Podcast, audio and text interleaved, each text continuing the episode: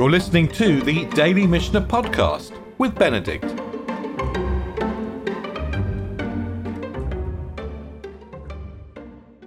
So we're back to the question of the courtyard within a courtyard.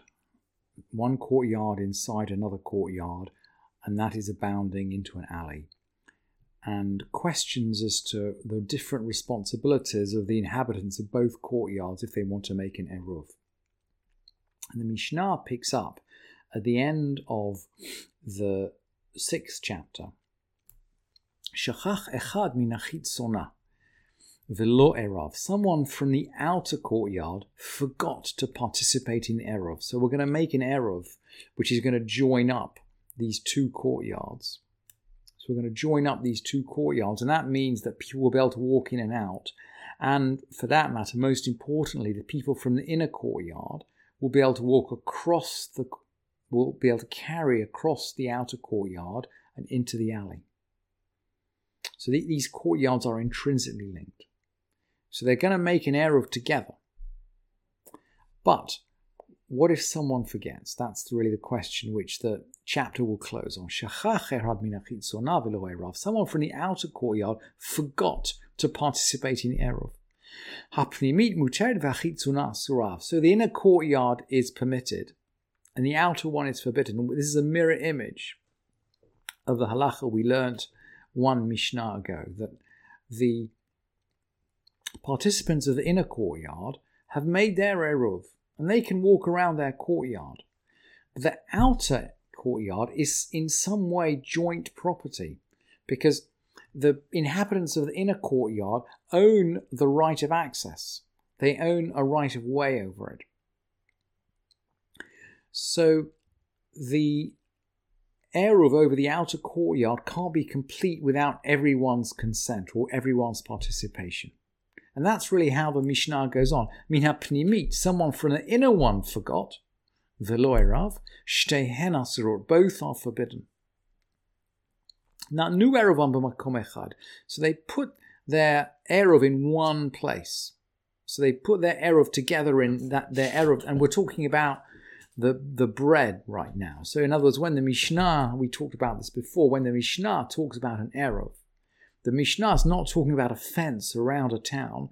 It's talking about the bread that is put together to symbolize the joint ownership of the different parties. So they put their Eruv in one place. One person forgot to contribute to it. Either from the inner courtyard or from the outer courtyard. So here we've got, rather than two Eruvs, it seems we've got just one Eruv. In other words, everyone is contributing to one Eruv. So effectively the two courtyards are being joined together in one unit. So one person forgets either from one courtyard or from the other courtyard. Both are going to be forgiven. Both are going to be forbidden. In other words, if they make two Eruvs, then at least if one person forgets from one community, the other one may operate. But if they make one Eruv, one single Eruv for both courtyards, and one person forgets, they're both forbidden. And then the Mishnah closes and the chapter closes. Ve'im hayu shel yechidim, if the courtyards belong to individuals, einan srichim la'arev, they need not prepare any Eruv. So maybe there's one individual who owns the inside courtyard, and one individual who owns the outside courtyard. And the assumption seems to be that because the inside courtyard has right of way over the outside, if there are two individuals, effectively they're partners, and they don't need to explicitly make an Eruv in order to kind of declare their sharing of the two courtyards. And that's how the 6th chapter closes. But it closes on the idea that we're playing around, if you like. We're still playing around with shared ownership among two different courtyards. So we're in the subject we're into is a subject of whether ownership can be, if you like, distributed between two courtyards. And we're going to get into the question of the window. So what if rather than a doorway between the two courtyards, with an inner one and an outer one, what if we had two ordinary courtyards adjoining one another? Maybe like the picture of the five that we looked at a couple of days ago. Look, here are the five courtyards in a row, and they each adjoin into one another, they also adjoin onto the alley, and they each have a doorway between them. So the five courtyards interconnect with a doorway between them. And the seventh chapter is going to open with a question, really, with a question as to what is a doorway. So what do we define as a doorway if we're going to make an opening between two courtyards? And the Mishnah is going to begin by looking at a picture of a window. Look, I've actually brought you a picture of the window. Have the window in the Mishnah. Look, here's the window. And you can see we're photographing it from inside one courtyard. And then the other courtyard's on the other side. And the Mishnah is really thinking, like, is this a window or is it a door? Because it could be a window or a door. And the Mishnah is going to bring two tests. One, is it more than four handbreadths square? Four handbreadths. A handbreadth, I think, was about 3 inches. So if it's four handbreadths square, that must be about a foot square. That might just about be large enough for a very small person to wiggle through a foot square. Maybe a child could wiggle through a window a foot square. Certainly, any smaller than a foot square, you could not get through it. Even a child couldn't get through it. So that's the first question the Mishnah will ask. Is it more than four handbreadths square? Second question the Mishnah will ask is it less than 10 handbreadths off the ground? Because if it's close to the ground, it feels like a doorway, right? If it's high off the ground, it feels more like a window, doesn't it? And for the purpose of walking through it, again, you can't just walk through an opening which is more than 10 handbreadths off the ground. You've got to practically jump over it. And we've seen before that 10 handbreadths, that's about 30 inches. That's getting on for a yard.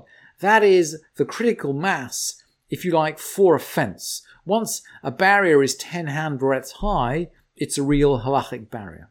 So the Mishnah will ask, Chalon shebein shtei chatzerot, a window between two courtyards. Arba'a al arba'a, 4 by 4, b'toch hasara, less than 10 high. Ma'arvin shenaim ve'imratzu ma'arvin echad. They can prepare 2 eruvin, or if they want, they can prepare 1. They can consider this space, as long as we've got at least 4 by 4. They can consider this space either 2 courtyards or 1 courtyard. It's their choice. But pachot me'arba al arba, if it's less than 4 by 4, or if it's further off the ground from 10 tefachim, ma'arvin shnaim ve'ein ma'arvin echad. They prepare 2 eruvin. They cannot prepare 1. If the window's not big enough to be a door, they have to consider it as 2 different courtyards.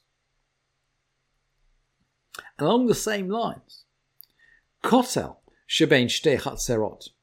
What if there was a wall between the 2 courtyards?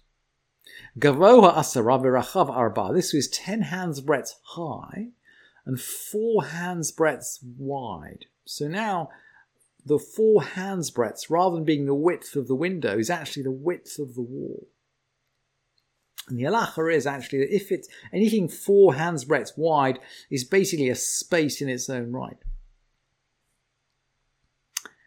And the Mishnah teaches, if you've got a wall like that, it's 10 tefachim high, it's 4 tefachim wide. Ma'arvin shnaim ve'ein ma'arvin echad. We make 2 eruvin, not 1. This wall is sufficient to divide the 2 courtyards. It's not a window, it's a wall. But it's its own domain. Hayu b'rosho ferot, there were fruit on top of it. Elu olin mikan ve'ochlin, ve'elu olin mikan ve'ochlin. People can climb up from one side and eat. And people can climb up on the other side and eat. Once it's above 10 tefachim, it's essentially neutral space. Uvilvad shelo yoridu lamata, but they can't carry them down. They can't. They can. You can get up there. You can eat the fruit. Maybe there's a fruit tree on top of the wall, but we can't carry it down. Nifritza hakosal, the wall was breached. Ad eseramot, to 10 cubits. That means we have a breach, but so we have a breach that is less than 10 cubits. And again, 10 cubits, 10 amot is going to be a critical factor here. Nifritza hakosal ad eser amot ma'arvin shnaim.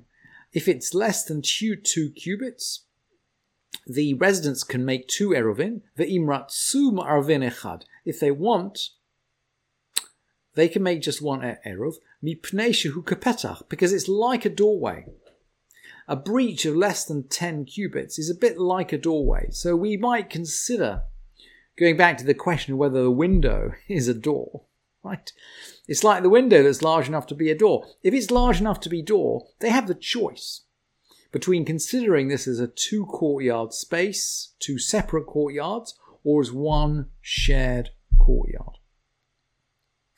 If it's a bigger breach, yoter mikan, maravin echad ve'ein maravin shtayim. If it's a bigger breach than this, they have to only prepare 1 eruv. Because once you have a breach bigger than 10 amot, than 10 cubits, that is effectively joining the 2 courtyards into one. And if they're joined into one, then they need 1 eruv.